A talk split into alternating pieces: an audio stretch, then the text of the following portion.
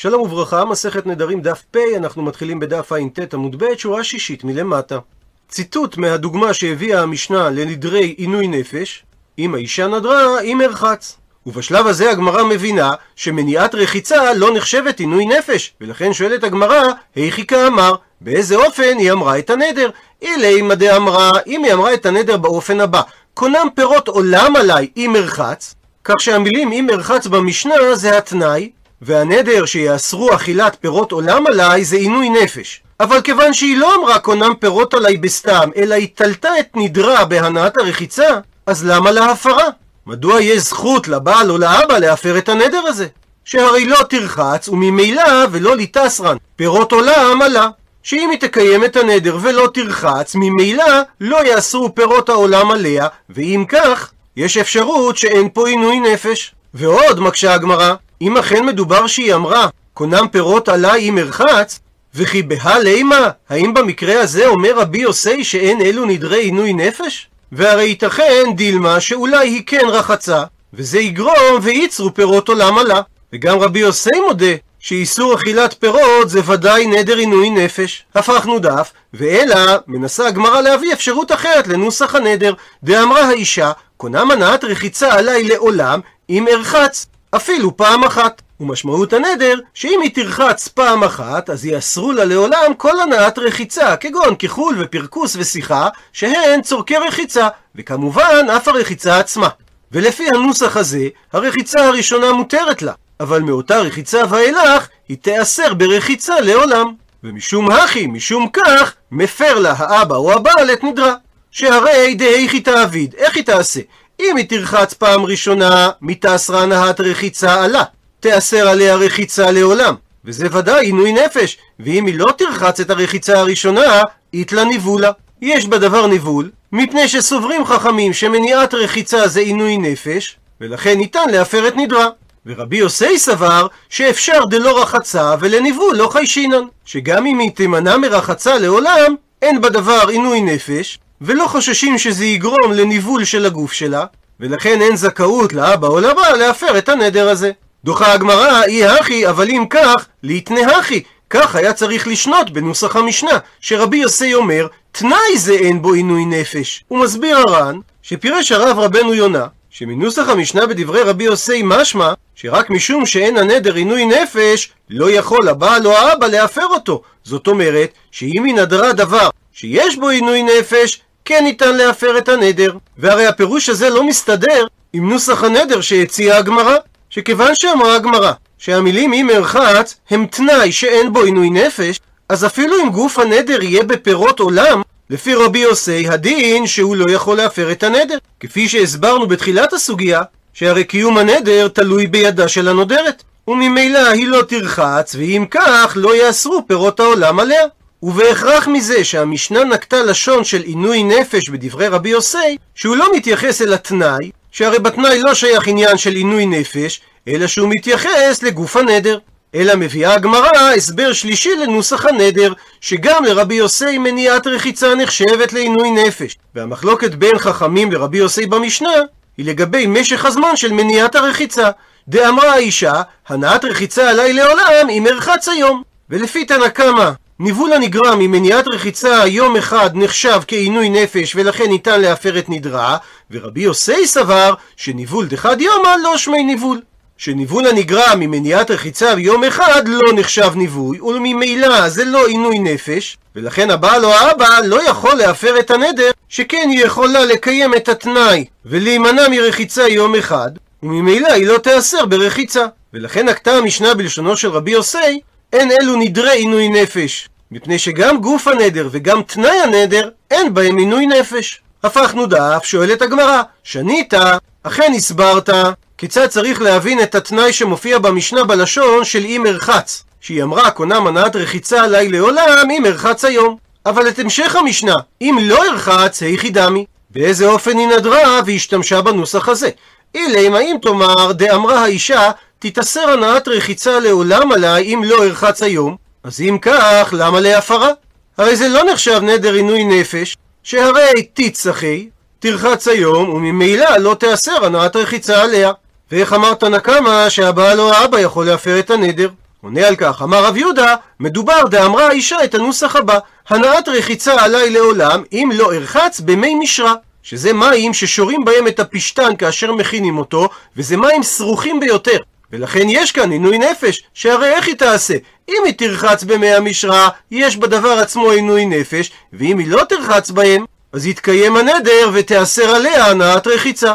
מקשה על כך הגמרא, דקבתה, אבל על בסיס אותו עיקרון, צריך יהיה להסביר מה דקטני, מה שכתוב במשנה, אם לא אתקשט, שהכוונה אם לא אתקשט בנפט, ונפט הוא חומר מטונף ומסריח. אז קשה מבחינה לשונית, איך כינתה המשנה נפט או חומרים דומים לו בלשון קישוט, דאדרבה לכלוכו. ולכן אמר רב יהודה תשובה אחרת. מדובר דאמרה אישה את הנוסח הבא: הנעת רחיצה לעולם עליי אם ארחץ היום. והוסיפה האישה ואמרה, ושבועה שלא ארחץ. ועל אותו משקל, אם היא אמרה הנעת קישוט עליי לעולם אם אתקשט היום, והוסיפה ואמרה, ושבועה שלא אתקשט. זאת אומרת שבלשון המשנה אם ארחץ ואם לא ארחץ, הלשון הראשונה אם ארחץ זה תנאי, והלשון השנייה ואם לא ארחץ זה שבועה. וכך גם בהמשך המשנה, הלשון אם אתקשט זה תנאי, והלשון ואם לא אתקשט זה שבועה. מקשה על כך אמר לו רבינה לרב אשי, אז לא ברור מדוע המשנה אמרה אלו נדרים שהוא מפר. היי, אלו נדרים ושבועות מבעילה למיתני. הייתה צריכה המשנה לומר, אלו נדרים ושבועות שהוא מפר. אמר לי, עונה לו רב אשי, תעני, אז אכן תשנה בלשון המשנה, אלו נדרים ושבועות. והיא באי תימה, ואם תרצה תאמר תירוץ אחר, שאין צורך לשנות את לשון המשנה, כי שבועות נמי היינו נדרים. כי שבועות נכללות בלשון נדרים. והוכחה לדבר דתנן, שכך שנינו במשנה בדף ט. אדם שאמר כנדרי רשעי, אז הוא נדר בנזיר ובקורבן ובשבועה.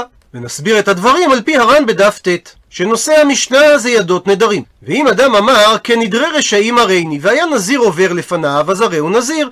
ואם הוא אמר כנדרי רשעים עליי, כשהייתה בהמה מונחת לפניו, אז הוא מתחייב קורבן.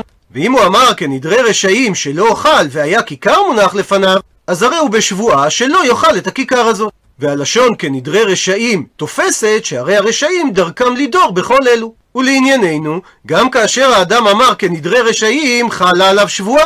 הרי ששבועה נכללת בלשון נדרים. וממשיכה הגמרא ושואלת, ואמרו רבנן במשנה שרחיצה אית בה עינוי נפש כי לא רחצה?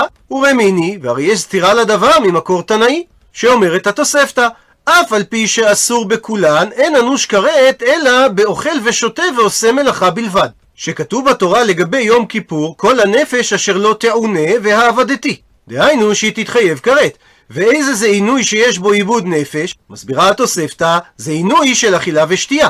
וגם מי שעושה בו מלאכה מתחייב כרת, כי זה כתוב מפורש. עד לכאן לשון התוספתא, ושואלת הגמרא, והיא אמרת, כי לא רחצה, איכא בדבר עינוי נפש, אז ביום הכיפורים כי רחץ לחייב כרת. שהרי בהפוך על הפוך, מי שמתרחץ ביום הכיפורים לא מענה את נפשו. עונה על כך, אמר רבא, לפי הגאות הבך, הכא מעניינה דקרא והכא מעניינה דקרא. הגדרת עינוי היא הגדרה מקומית, לפי הפסוקים בנושא. גבי יום הכיפורים דכתיב, נקרא את הפסוק בפנים, והייתה לכם לחוקת עולם בחודש השביעי בעשור לחודש, תענו את נפשותיכם, וכל מלאכה לא תעשו, האזרח והגר הגר בתוככם. שלגבי יום הכיפורים הגדרת עינוי זה מילתא דידא עינויה, השתא רחיצה לא ידע עינויה. הוא מסביר הר"ן, שהתורה לא הקפידה ביום הכיפורים, אלא בעינוי שניכר באותו יום, כגון אכילה ושתייה. אבל מי שנמנע מלהתרחץ יום אחד, זה לא נחשב עינוי ניכר, ועליו לא חייבה התורה כרת. לעומת זאת, הגדרה של עינוי גבי נדרים, דכתיב כל נדר וכל שבועת איסר לענות נפש, שמילתא דאתיה לה לידי עינוי, כל דבר שבסופו של דבר יגרום לידי עינוי, וכי לא רחצה, אתיה לידי עינוי. אם האישה לא תתרחץ, בסופו של דבר זה יגרום לעינוי נפש. וממשיכה הגמרא, ורמי תקשה דרבי יוסי מהמשנה שלנו, עד דרבי יוסי, מהתוספתא הבאה.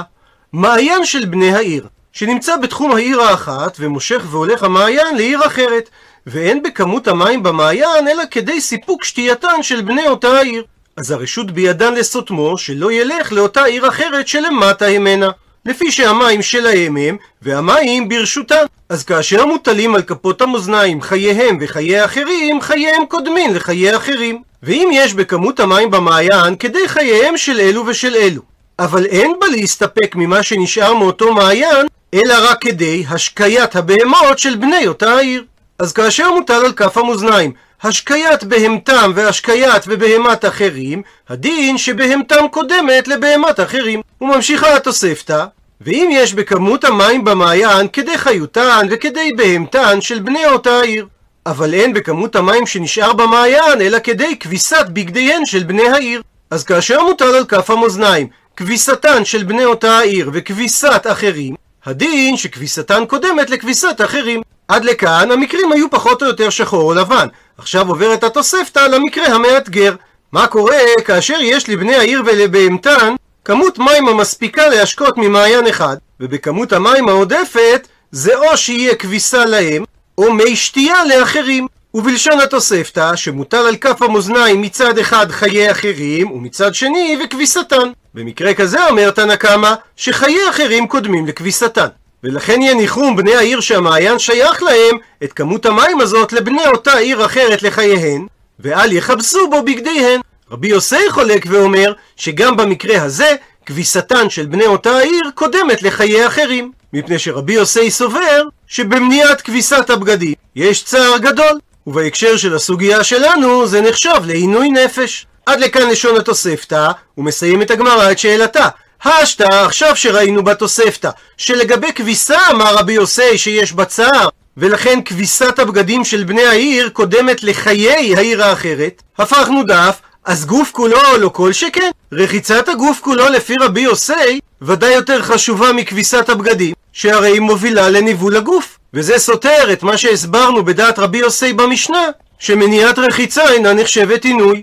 מתרצת הגמרא אמרי, אמרו, אין, אכן כביסה אלימה לרבי יוסי, שכביסה נחשבת יותר עינוי מרחיצה לשיטת רבי יוסי. כפי דאמר שמואל, על שלושה סוגי לכלוך. היי ערבוביתא דרישא מתיה לידי אווירה. אדם שאינו מסרק תמיד את ראשו, ומתוך כך יש לו אפרורית לכלוך שמתכנס בראשו, מביאו הדבר לידי עיוורון, שזוהמת הראש מקהה מאור עיניו של אדם. ערבוביתא דמאני מתיה לידי שעמומיתא.